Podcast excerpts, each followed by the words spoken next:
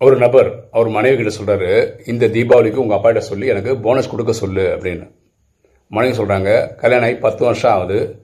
நீங்க என்ன எங்க அப்பா கம்பெனிலேயே ஒர்க் பண்றீங்க? உங்களுக்கு தீபாவளி போனஸ் தர்றதுக்குன்னு.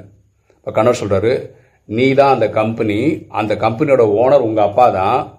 உன் கூட பத்து வருஷமா குப்பை கொட்டிட்டு இருக்கேன். அதனால உங்க அப்பா தான் வருஷ வருஷம் எனக்கு தீபாவளி போனஸ் கொடுக்கணும்.